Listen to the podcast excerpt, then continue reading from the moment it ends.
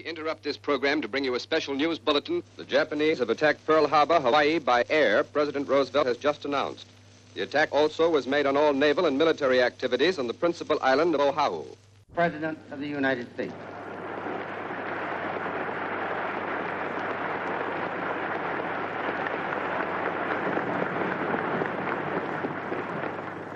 Yesterday, December 7th, 1941, of Japan. The attack yesterday on the Hawaiian Islands has caused severe damage to American naval and military forces. I regret to tell you that very many American lives have been lost.